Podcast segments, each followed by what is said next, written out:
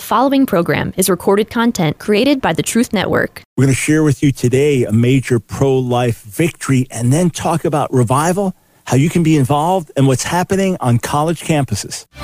It's time for The Line of Fire with your host, biblical scholar and cultural commentator Dr. Michael Brown. Your voice for moral sanity and spiritual clarity. Call 866 34 Truth to get on The Line of Fire. And now, here's your host, Dr. Michael Brown. A few weeks back, I had a guest on the broadcast, Jim Harden, the director of the Compass Care Pregnancy Center in Buffalo.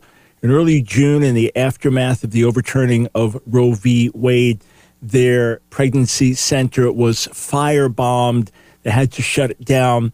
Jim came on the air with me, full of love and grace towards those that meant them harm, and of course, opening his arms wide to women considering abortion. And the question is, well, what do you do now? How do you get back in operation in the same building or elsewhere? And well, that was that was back in June that this happened, and we did some updates after that. We've got some good news for you, and I want to share that with you. I'm not taking any calls today, but a little over an hour from now, 4:15 Eastern Time, we'll do our weekly Q&A YouTube chat. So you can ask all your questions on all subjects then. But right now, we want to focus on what's happening in the pro-life movement, and then at the bottom of the hour, excuse me, we're going to shift gears and talk about revival and our college campuses. So, Jim, welcome back to the Line of Fire. Thanks so much for joining us. Oh, thanks for having me. It's an honor to be back with you again, Doctor. So, you made clear that you were not going to stop what you were doing, but you couldn't use the building for a period of time and would have to do things in a more secretive way. What's happened since then? Yeah, well, some great, very exciting things have happened. The church uh, across the country and in Buffalo really stepped up, and we were able to rebuild the facility uh, in 52 days. I mean, that's Nehemiah like. I mean, wow. material shortages, um, you know, supply chain issues, labor shortages. It didn't matter. The, the people of God just stepped up, and I'm standing right now, right now, when I'm talking to you, in the in the room where the Molotov cocktail lit the lit the entire facility on fire. Mm. It is incredibly encouraging to see the people of God at work. They would not have Compass Care homeless. In fact, not only did they rebuild the facility, we got three offers the very next day after the firebombing to relocate services, in, you know, in, in Buffalo, three different locations, and we wow. did. The very next day, we were up and running in an alternate location. Uh, obviously, uh, so so just amazing to see how how the people of God just love uh, to see lives saved, women served, not just through the pregnancy, but beyond. And uh, in fact, we, we had one patient. If I can share, share, a quick story with you. No, no, take your time, please. She, she was, um, we served this particular patient about probably a year ago, and she just loved, she was at risk for abortion. She was really seriously considering abortion, and, and, and she came to Compass Care. She received ethical medical care, comprehensive community support. We plugged her into a church. She got connected in the community there. She came to Christ, mm. and he became friends with one of the mother care teams, one of the mother care mentors in her church, and uh, who works at Compass Care. And really? She heard, about, she heard about the firebombing on the news. And she said, why would anybody want to do this to Compass Care? Why would anybody want to do this to an organization that just helps, they help me? And so she was able to turn around and minister to the staff at Compass Care uh, with, with, with the baby that Compass Care helped her have. Just an amazing testimony of how wow. the love of God reaches out to people and, and essentially gives them their lives, gives them the opportunity to connect with Christ, and then they in turn encourage us. It is it is a wonderful, oh. wonderful thing. That that is amazing. There's obviously the gratification of seeing a baby born in this world, but that that adds to the story amazingly. Uh, Jim, a, a few details. What what about insurance? What happened with insurance coverage and your building?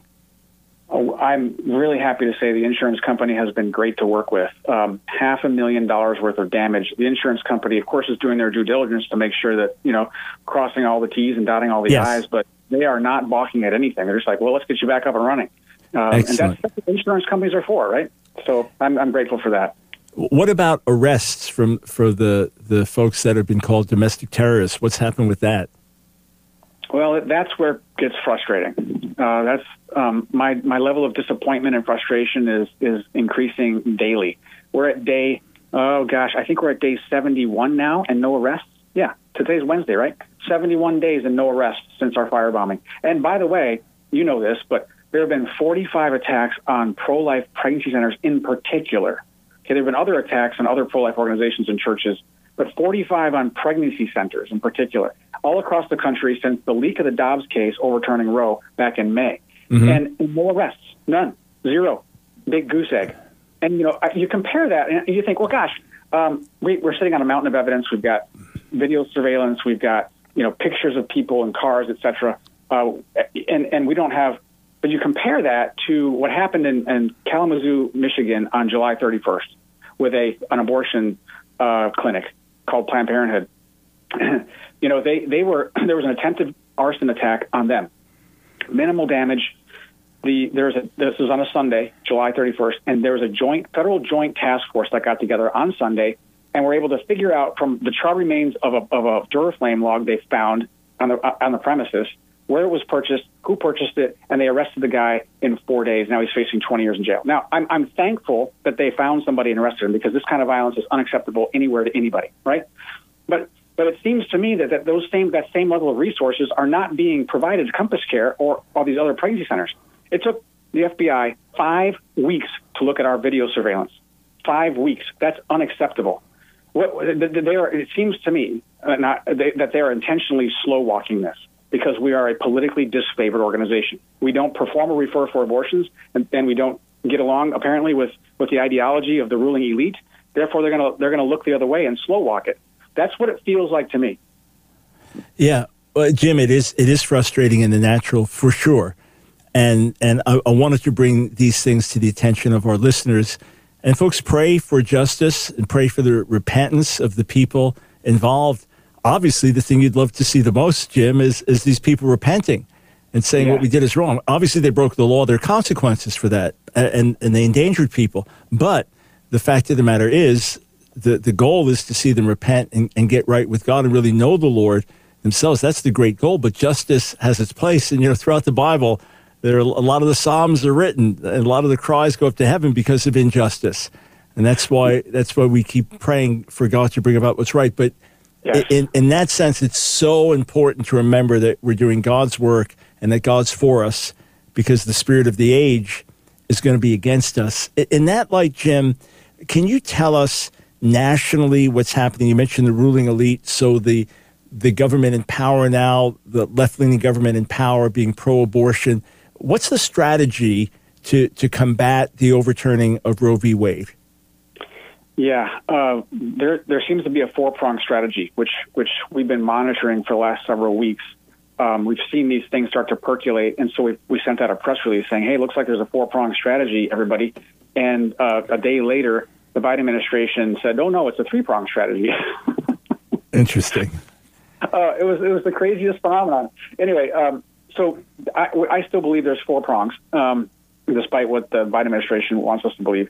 And number, I think number one, um, look, the, the abortion industry is flagging, right? They're facing an existential threat to their existence because they're looking at losing 300,000 abortions a year. That's a big deal. I mean, if, that's to any organization, to any to any type of business model, you lose 300,000 of anything, you're probably going to go go out of business.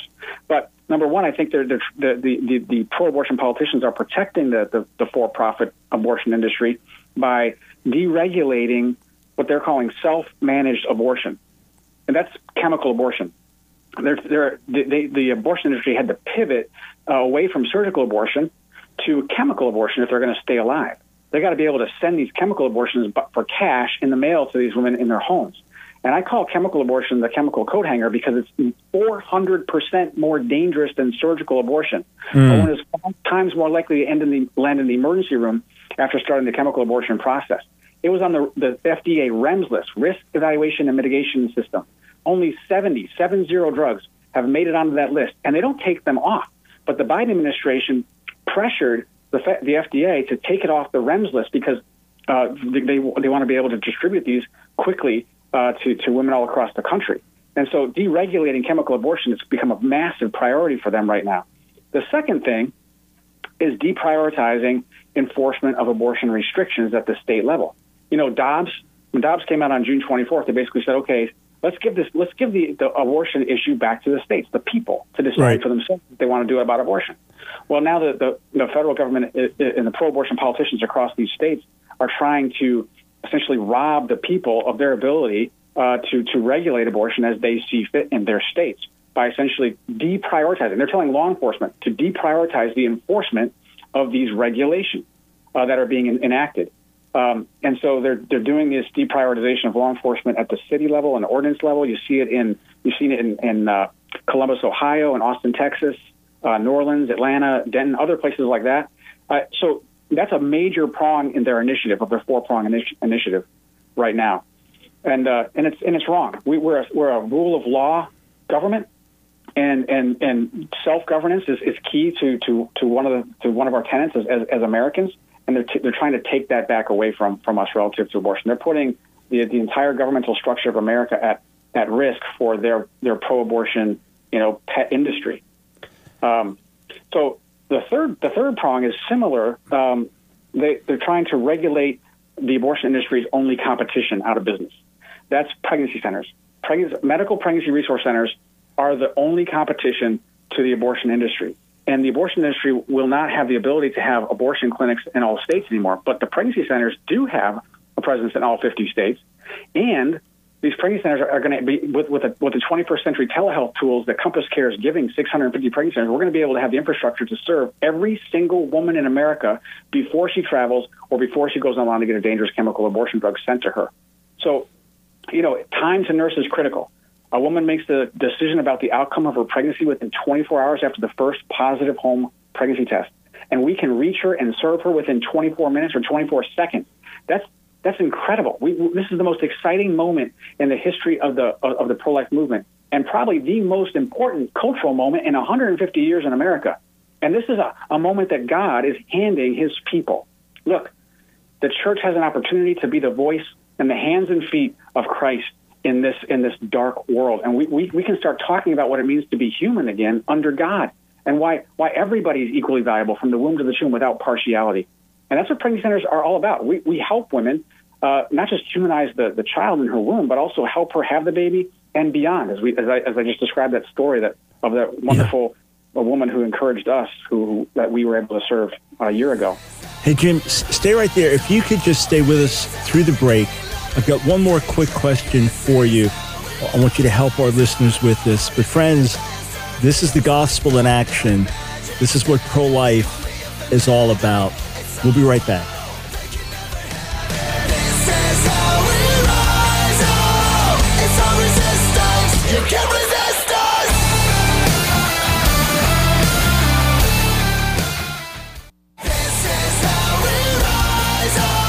It's The Line of Fire with your host, Dr. Michael Brown. Get on The Line of Fire by calling 866 34 Truth. Here again is Dr. Michael Brown. I'm speaking with Jim Harden, the Compass Care Pregnancy Center in Buffalo. And Jim, it's it's wonderful to hear not just that there was great support and and that you're back in operation in the same building and that's extraordinary. Obviously, people could run from this because they're intimidated or or scared off by the process of, of what happened or threats. But I'm assuming with your whole team that it's it's been the opposite. Yeah, it, it has been uh, the, the fighting spirit of, of, of the people of God, um, serving women and saving lives, is is a really a humbling thing to see. Uh, we we we're, we we serve God first and foremost, and we're called to fear Him and Him alone. And it's better to suffer, the Bible says, for doing what is right than to suffer for doing what is wrong. And and if and if that's what this is, if if we're going to be treated like second class citizens so that we can save more lives, well then so be it. I mean, Jesus did Jesus did that for us. He he sacrificed his life he, he, for for ours for ours. And he's saying, now go and do likewise. Be the good Samaritan to your neighbor. I I um I'm just uh, humbled and honored to be part of this wonderful team. Now, we didn't lose a single staff member. We didn't lose a single patient hour of service. They just kept on moving forward. They just kept Incredible. walking through the fire, walking through the Incredible. fire. Incredible. All right, so Jim, last question for you. I saw an article today where Seth Dillon, who's from Babylon Bee, the Christian satire site, was on the Joe Rogan show, which is the world's biggest podcast. And Joe Rogan, of course, is not a believer, but they were talking about censorship and things like that. And apparently, in the midst of it, got into an exchange that got pretty passionate about uh, abortion in the case of rape. And Joe Rogan said, "No one's going to make my 14 if, if my 14 year old daughter was raped, no one's going to force her to, to to have that baby." So they had an exchange about that. So obviously, Seth Dillon's position is two wrongs don't make a right, and, and murdering the baby doesn't help solve things. But of course, someone looking at this, a, a parent looking at this, thinking of the horror of it, thinking, you're gonna you're gonna make my daughter carry the, the reproach of this. All the kids are gonna know about it in school. It, you know, it's gonna affect the rest of her life, and and even if the baby's given up for adoption, she'll never be the same, and she's got to think about what that rapist did every day for all these months. We can get rid of this and move on. So the, the argument can sound very compassionate, very caring. If we simply say two wrongs don't make a right, obviously it's true. You don't punish the baby for what the rapist did, but then what about the what about the woman who's been raped? So it, it's it's a, an emotionally charged argument for obvious reasons. So Jim, have have you actually dialogued with enough women about this to say, okay, the women that have chosen to have their babies expressed that it had this impact on their lives, or women who chose to abort babies that were conceived in rape, they've said this. Can you give us not just an argument, but data based on experience? Well, I, I, the data based on experience, we've served thousands of women uh, over the years. It's, uh, I, I think we probably, I mean, thousands. Uh, and not only that, but we've helped other other organizations uh, serve thousands. So our experience uh, spans tens of thousands of patients over 20 years. um, the, the the likelihood that you actually serve a patient who is pregnant because of rape is very very low. So I, I quite frankly can only remember um, you know one or two um, situations where we actually had to report uh, to law enforcement um, a situation. So the um, the outcome of, of, of, of the pregnancy, you know, is, you know, and, and I think those particular two cases weren't actually pregnant. I don't think she, they actually conceived.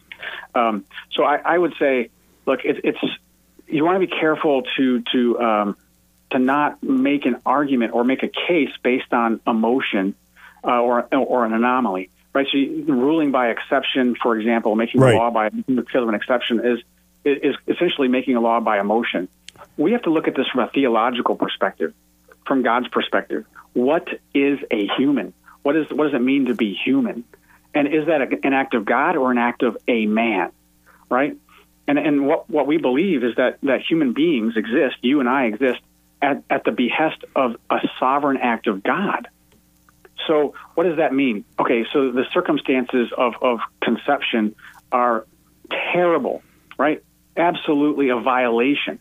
We are the reason why we're so upset about about rape and incest is because human beings are made in the image of God and should not be violated. We are inviolable because we because of the inherent dignity we carry. We're supposed to respect and dignify each other, protect each other, and rape is is, is the opposite of that. That's why it's so reprehensible. And that's exactly the reason why we're pro life as well. And so, we, while it's difficult, what's difficult to think about the emotional uh, trauma that a rape causes, we have to think about um, the, the, the, the, the extreme value of, of the crown of creation. God can take the most terrible circumstances and turn it on its head and make it a fountain of all blessing. If that isn't the, the, the, the message of the cross, then I don't know what is. We've got to believe, brothers and sisters, that God can take the worst and make it the best. I don't know how he does it, but he does it every day, and it's a miracle, and it's a mir- and that's just it. It's just a miracle. I can't explain it any other way. And I'm not. I, I, I still feel for. We, we still say, no, this is awful. It's a tragedy, and these people need to be held accountable. These rapists and these incest, they need to be held accountable. But we need to look at life from God's perspective. Yeah. And, and look at crime, prosecuting criminals also from the perspective of justice with respect to the fact that we are made in his image and you can't violate people. So we got to go. We, we got to take it from both both both perspectives. Yeah, Jim, I, I appreciate that. And it does drive us back to those realities. you know what I've done strategically when when people will raise that. Uh, I'll say, let's just put that aside. Let's deal with the 99% of, of other abortions. You agree those are wrong, correct? There was, I'm not even going to argue that now. Let's look at the, let's look at what we're really dealing with seven days a week. The other thing is I've even heard from people who've called in and others who've been involved in, in, in working with women who had abortions. What was remarkable is people saying and calling in the show saying that their baby was conceived in rape, but having the baby was the best thing that ever happened to them. Uh, and then, you know, the, the mother trying to pressure the daughter to have an abortion and the daughter deciding not to. And now the, the mother has become a grandmother and is so thrilled with that. And then also yeah. talking to others that had chosen to have an abortion that, that were that were raped, uh, saying that that didn't fix things. It didn't take the pain away. So no. obviously, compassion has to drive everything we do. But there's so much more to this, Jim. I'm thrilled to hear the good report. Uh, your your love for the Lord and your courage are a great testimony to many. Let us seize this great cultural moment and save many lives. Thank you so much for all that you do, my brother. Thank you very much. I really appreciate you having me on. It's been an honor. You bet. God bless you. All right, what what a joy to talk to Jim Harden and to hear that update and hear that report. Hey, friends, just a reminder you can still pre order. Well, it's not pre order because we got the books and You can still order your signed, numbered copy, first edition, first printing of The Political Seduction of the Church. I, I, I just wrote an article. Let me see if it's live yet on the Ask Dr. Brown site. I, I only finished it early afternoon, so it's uh, yeah, it's it's not up yet. It'll probably be up later today or tomorrow on AskDrBrown.org or wherever else you regularly read my articles. Uh, it, it's is the church ready for Trump 2024? The article is not primarily about Donald Trump. It's primarily about the church. The article is not an attack on Donald Trump. The article is not there to praise Donald Trump. The article is not to say if he runs, you should vote for him or you shouldn't vote for him. The article asks the question how did the church do in 2020, from 2016 to 2020? How did we do the first time around with Donald Trump? Did we maintain our godly witness before the world? Did we maintain a spirit of unity around Jesus despite our differences about Trump? Uh, did we stay free of political ex- uh, obsession and overexalting human leaders and well, based on 17 criteria that I'd laid out in two previous books, seven criteria in Donald Trump is Not My Savior, which came out in 2018. As a Trump voter, I wrote that. And Evangelicals at the Crossroads, where we passed the Trump test, that came out in 2020, where I gave 10 more criteria to say, okay, this is what we have to get right. Moving forward, this is what we have to get right. So 17. When I scored us in my new book, The Political Seduction of the Church, that's what I do in the last chapter uh, of the book, Political Seduction of the Church, I review those 17 criteria to say this is what we need to get right uh, in, in the presidency of Donald Trump and if he wins reelection moving forward. So out of the 17, I, I score us failing on 15 out of the 17 criteria. 15 out of 17 if Donald Trump runs again, it's unrealistic for us to think he's going to change. His good qualities will be his good qualities, his bad qualities will be his bad qualities. That's the man we voted for, those who voted for him. That's the man we voted for. That he negatively affected many of us, that's on us. He's just who he always was, right? You can't vote for him expecting him to change. Now, he did a tremendous amount of good that I'm profoundly grateful for. But the fact he didn't become a more decent human being, that's who the man is. And that's who we voted for. So the question is is the church ready for another Trump run? Or will we compromise our witness again and divide over Trump rather than uniting around Jesus?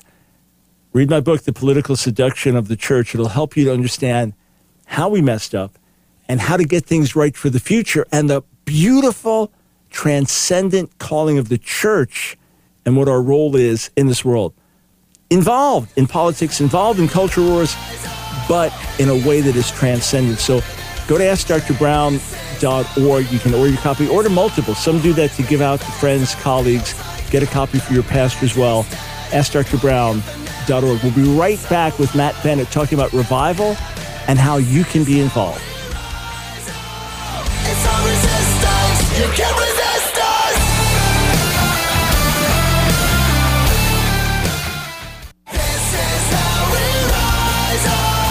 The Line of Fire with your host, Dr. Michael Brown. Get on The Line of Fire by calling 866 34 Truth. Here again is Dr. Michael Brown. Thanks for joining us, friends, on the line of fire. About 45 minutes from now, a little bit less, we'll be back on YouTube. By the way, if you're watching on YouTube now, just click on the thumbs up button. It helps to get more people looking at the broadcast. But we'll be back about 42 minutes from now on our YouTube channel, ASK DR Brown, Ask Dr. Brown, during our exclusive weekly online Q&A chat. I've been really looking forward to this interview today with Matt Bennett, founder and CEO of Christian Union, Christian Leadership Development Organization with the mission to bring sweeping spiritual and cultural transformation to our nation and the world by developing and networking Christian leaders to make an impact for Christ. Christian Union focuses its activity on America's most influential universities and on professionals in the nation's cities. Uh, I've done some Zoom meetings and some face to face meetings with students that they have, leaders they have on Ivy League campuses, different campuses in the, the Northeast, and it's just been a joy to be with them. And Matt has a great heart for revival, real awakening in the church, spreading to the society. And we're gonna we're gonna talk about what's happening on the campuses, but then talk about some key events that you can be involved in. But we're gonna lay this out for you. So, Matt, uh, so glad to have you on the broadcast. Thanks for joining us. Hey, thanks. So great to be on. Thanks for having me. So, so Matt, how how did you get a bird? You're obviously an educated man, college campus and seminary, but how did you get your particular burden for the campuses? It had a lot to do with growing up in Houston, Texas, where there was a lot of um, Christian offerings, and then going to college in the Northeast and noticing there was a lot less. And then noticing that, especially at these influential universities and uh, highly academic uh, universities, there are so many students who learn so much, yet they don't know the basics about the most important message ever given to humankind. And even from a secular perspective, the most important social movement in the history of the earth. And, and so many know little about Jesus Christ, who he is, why he came, how to know him. It's, the contrast is extraordinary, and that, that we just can't allow, allow that to happen.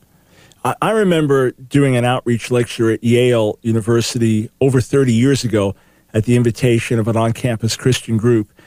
And even though I'd been in secular schools all, all my education from, from after high school, so from 70, uh, 77 on to, to uh, excuse me, 73 on to 80, uh, 85 when I got my PhD, I, I was still shocked at the atmosphere at Yale. And I remember just how open the immoral stance was, how open gay activism was. This is this is 30 years ago. Can you paint a picture of some of the mindset that's on our, our well-known campuses in America today? Well, we minister at uh, Yale, Harvard, Princeton, Cornell, Dartmouth, Stanford, nine universities total. And it is how you would expect. You've got a lot of sharp and smart students, as well as professors and others there. But there's a, an overwhelming amount of distraction, both academically, uh, undermining the authority of the scriptures, putting forth um, ideologies, these broken sexual ideologies, as well as even um, pressure in regards to social justice matters and intimidation in a lot of ways. And then you have the whole social scene, which can envelop and swallow people up and pressure. So it's difficult. It's, a, it's an overwhelming environment. And even these very smart students, they sit down and you have these professors they respect. And some of the professors, non Christians, are great. They pre- present things even handedly, but others, they barrage them with a lot of uh, partialities and half truths that you just don't have the time to go through and and and see what the truth is. It just takes so much time to undo um, some of the falsehoods that are put forward. So it can be very difficult, and we want the students coming in as Christians to leave stronger than they are, not to lose the faith. And of course, we want as many as possible to hear the gospel and know our Lord and Savior Jesus Christ. And, and, and what's what's happening on the campuses? I, I've been really blessed to see the quality of commitment of those I've dealt with. The obviously sharp people, but with a, a good heart, good theological understanding, and a spiritual passion. So, what's some of the good fruit that you're seeing? Well, we see by God's grace and by His power, um, He changes lives and does wonderful things and brings students to faith and have them make radical changes in their lives. It's wonderful, incredible to see. But these universities are like the rest of America in the last 50 years, in that in every quarter of American society, there's been a slow and steady downgrade and an increasing uh, rise of the nones, as they say, those with no affiliation. So we praise and thanks the Lord for the great breakthroughs, but we are trusting, yearning for, praying for a rapid acceleration. All right, so that gets us to the subject of revival. Uh, how did that become something that you're so passionate about? Was it reading about the history of places like Yale that were so marked by revival, or just a general recognition something has to change and more of the same is not going to do it? Well, it originated for me back when I was in junior high. I would read these. I grew up in the late 70s, the early 80s, graduated from high school in 84, and I would get these tracts from this ministry called Last Days Ministries. And it Oh, wasn't focused on end times. You know them.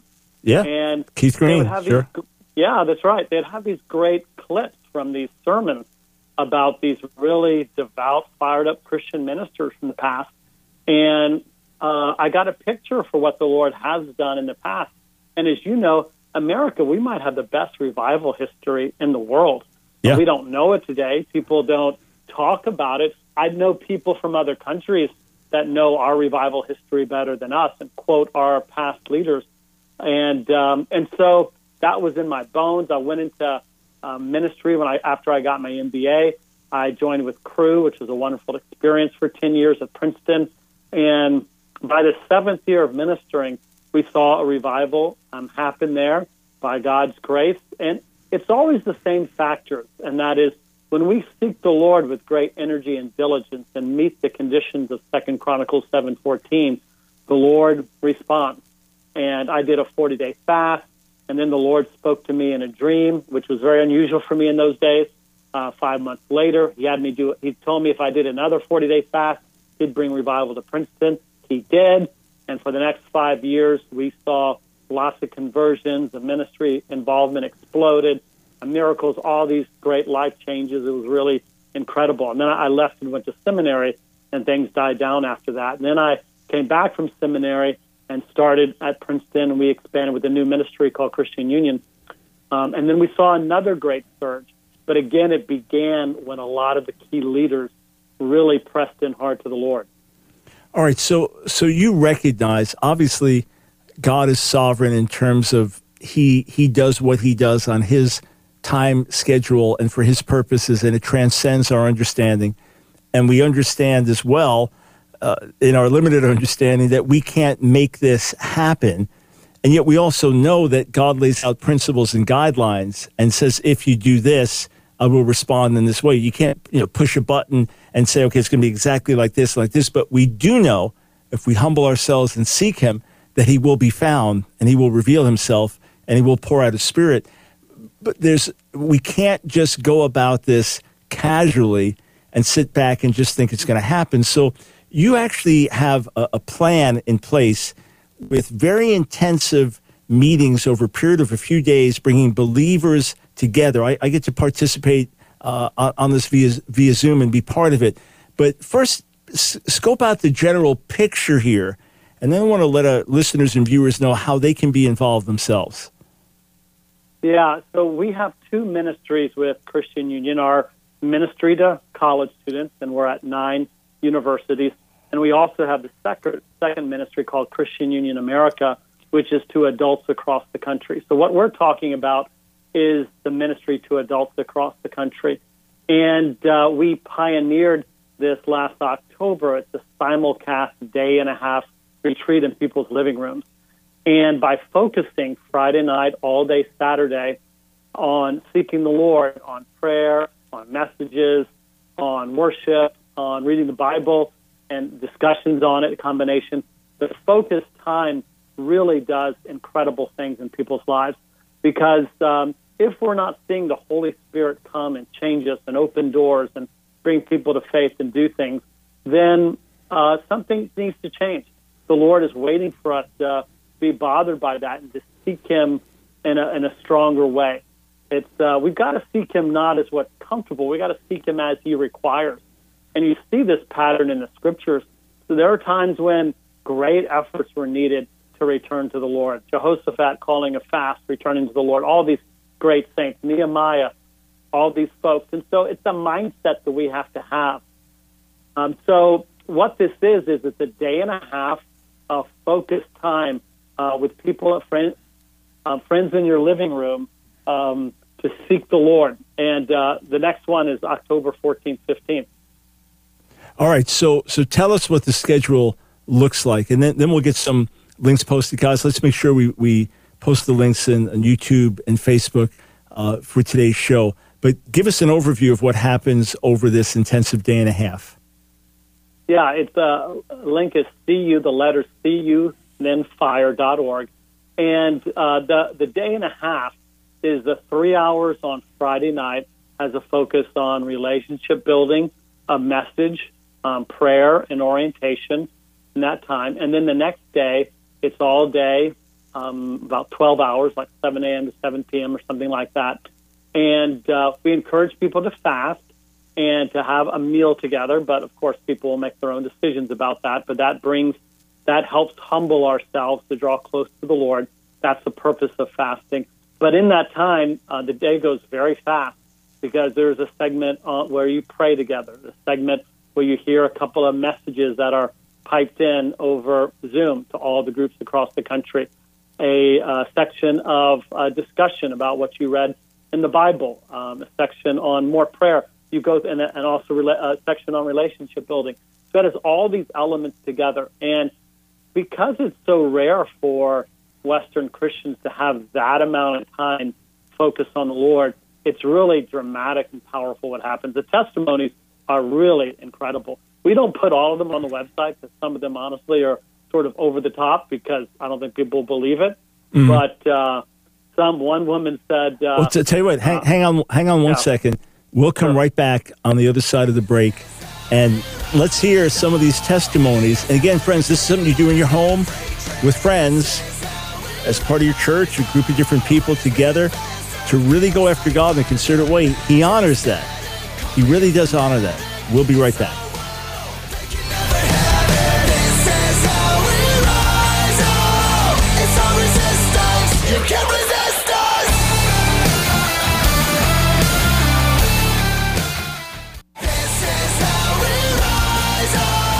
The Line of Fire with your host, Dr. Michael Brown. Get on The Line of Fire by calling 866 34 Truth. Here again is Dr. Michael Brown. Thanks, friends, for joining us. 866 34 Truth. If you are missing any of my weekly updates on our latest articles, latest videos, latest one just went out a few minutes ago, more info on our Israel trip, info on our latest books, resources. Take a moment now, go to Ask Dr. Brown, askdrbrown.org. Sign up for our emails, and we will put you in our welcome tour that you'll enjoy. You'll find eye opening. By the way, you'll learn about why we have the three R's of our ministry in the order that we do revival in the church, gospel based moral and cultural revolution in society, redemption in Israel, how we see this all working out. All right, back with Matt Bennett, CEO of CEO and founder of Christian Union. Um, the the website CU as in Christian Union cufire.org cufire.org we, we've got it posted in our links online now. So Matt you wanted to share some testimonies starting with one woman who participated in this intensive day and a half uh, in the past and what happened to her Well, one of the things she said was, and again, some of these are so strong we don't put them all on the website because I think people would be skeptical. But she said uh, she'll be thanking God for this experience for the next 1,000 years. uh, another woman said that she's glad she has eternity in heaven to be grateful to God for Him impacting her life. I'd say so much of the time people use the word transformative. And as you know from your time in ministry work, um, it's uh, when God stirs people's hearts, they give them a, He gives them a filling of the Spirit. It's so powerful and wonderful. We are made for this. It's just that so many don't get that opportunity. Uh, in addition to the experience there, we line up many, many people to pray and fast a week ahead of time for all those who are attending. And I think that's why so much we see so much life change in the people who come. Yeah, so friends, again, cufire.org. And then you can say, hey, I'd, I'd like to host a fire retreat in my community. I'd like to host it virtually. I'd like to attend it. So all those options are, are there for you. Matt, you see the problems in America. You see the problems up close on our campuses. You see how bad things are. Do you have hope? Do you have a sense that, that God could really touch his church and, and change the nation still? Yeah, I do. It always begins with Christians returning to the Lord with their whole heart. And I do have hope, although what's needed among us as a Christian community is to seek the Lord. I think we so often look and point out the bad problems out in society, and they're all real, they're all true.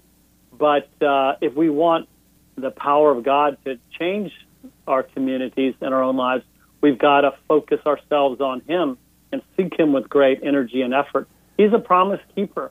He says He'll come. We draw close to Him, He'll draw close to us. And if He's not drawing close to us, He's not breaking His promise. It's because we're not drawing close to Him in the way that He expects. And uh, as we see and as we participate, as we draw close to Him, He'll do what He always does, what He loves to do. Yeah, and, and Matt, you know, the thing is, he desires to bless more than we desire to be blessed. He desires to meet with us more than we desire to meet with him. And we often think, well, if he just visited, then I'd be ready. But the fact is, if we haven't made room, if we haven't sought him earnestly, we can often reject God when he comes. It's too intense, or it's too demanding, or it's uh, the repentance is too deep, or it's too time consuming. But if we're hungry and thirsty, when he comes, we, we welcome him warmly, and, and our lives are deeply and, and forever changed. And Matt, this is not something where you're either charismatic or non charismatic. This is just believers coming together to seek God and taking his mm-hmm. word and meet with him, correct? Yeah, yeah, that's right. And as you were speaking, I was thinking of us talking recently and you sharing how you've been taking a day or a weekend, uh, sometimes once a month, to seek the Lord. And I do the same thing. Uh, but I think for many to do that on one's own is difficult. But to do it with a group of, of good friends in people's living room with a structured plan is fantastic. Yeah. And we can see the Lord do wonderful things. Yeah, and yeah, it's it's been now on average. I seek to get away once a month. Just in fact, I, I put a bunch of dates on my calendar through next year to make sure nothing gets unscheduled. You know, I schedule everything around it. Yeah, a, a weekend, so Friday night, all day, Saturday, Saturday night, Sunday, Sunday night, just to seek God earnestly. And mm. you know, talking to my wife Nancy about it, her position is, well, if you don't do that, you got no chance of seeing what God wants to do and how He wants to mm-hmm. change your life. You know, you, you've got to make this a priority. But again, we don't all have that luxury or that ability to do that. And then many times we don't know what to do with the time. So to have this have this structured, it makes it it, it makes it easy. And then doing it jointly does empower Yeah. things. And, and Matt, I remember is it I- it's 1992 or 1993.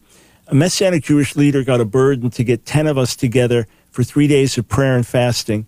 And mm. we all thought, we'll do it, but there's no possible way that we're going to be able to coordinate our schedules among 10 of us. And he proposed dates. And the first dates he set, we said, we can do it. It, it worked for oh everyone. God. Yeah, so we, we knew it was the Lord. And we did. We we fellowshiped some. We shared some testimony one with another. But basically, we spent a lot of time in prayer. We, we prayed for one another and, and we fasted for three days. And things came out of that time that were dramatic, mm. that mm. something really happened as a result of that. So, friends, be encouraged by this. Visit cufire.org. Give us the dates again for the next prayer revival retreat. Uh, it's uh, October 14th and 15th, and we'll, we're doing them every quarter. So got one in January, then in April, and uh, we've got a lot of people who've been coming back. We just started them in uh, last October, but uh, we want to see a growing number of people. If we have an increasing number of people seeking the Lord uh, with with this kind of dedicated energy, we will see God move. Yeah, and, and Matt, think of this the vision that when, when I picture this in my mind now, you, you know, you've you got a little flame here, a little flame here, a little flame here, but you know, it's, it's just like a barbecue, right? And a couple of coals get burning over here, a couple, and next thing, the whole thing is burning. There, there is that Amen. that spreading of holy fire. So, so may it be, and in particular, may it be in our college campuses. And, and then along with this, with leaders and teams, obviously there's strategies to, to try to impact campuses, to, to pray in godly professors and administrators and others, and to actually shift things. But it starts with revival in our own lives. Hey, thanks for what you're doing, and may the Lord visit mightily in the days ahead. All right, thank you. So great to be with you. Thanks for having me on. Yeah, my joy. I can't wait to connect again with you and, and, and your workers. God bless. God bless. Bye. All right. What what a joy to speak with Matt Bennett. I, I have I have really enjoyed having these two guests on today, Jim Harden and Matt Bennett, as I said to both at the end, what what a joy to speak with them.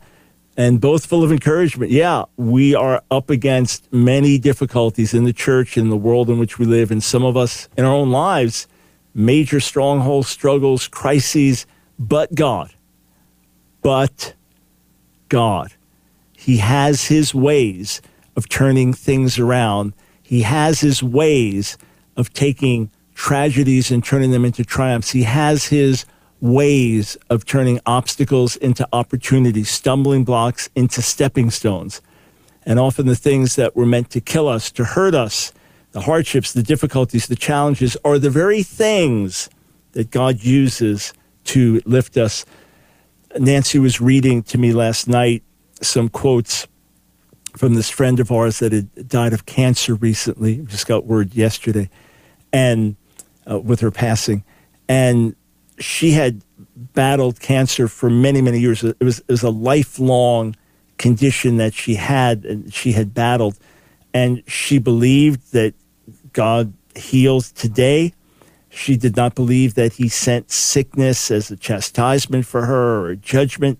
In other words, she sees God as the healer, not the sender of sickness to his own children. And yet she fully recognized how God uses everything, including sickness, including pain. And she talked about it, making pottery and things like that and, and saying, you know, you use sharp instruments to do it. And the things that just look flawless, they're, they're missing something. So, what you're going through now, and I just feel prompted to share this with some of you, and obviously with so many listeners and viewers, this is relevant for some, even without the prompting of the Spirit, but all the more with it. Take hold of this if you can by faith right now. That the very thing that seems to be the greatest obstacle, the greatest difficulty, the greatest challenge, the, the thing that is causing you the most pain, struggle, opposition, going through this, and what God does in you and through you could very well be, in retrospect, the best thing that ever happened to you. Because God is a redeemer. And the worst crime committed by humanity, the crucifixion of the Son of God, is his means of redeeming the human race. All right, friends, be encouraged. Visit our website for tons more encouragement. Ask Dr. Brown, askdrbrown.org. Another reminder to up for our emails. If you haven't signed up for the Israel trip yet, the info is there. If you haven't pre ordered or ordered now the advanced copies of Political Seduction of the Church, all the info is there. And in 15 minutes, we'll be back on YouTube, ASK Brown, the Ask Dr. Brown channel on YouTube for our weekly exclusive Q&A chat. So join us. Can't wait to answer your questions.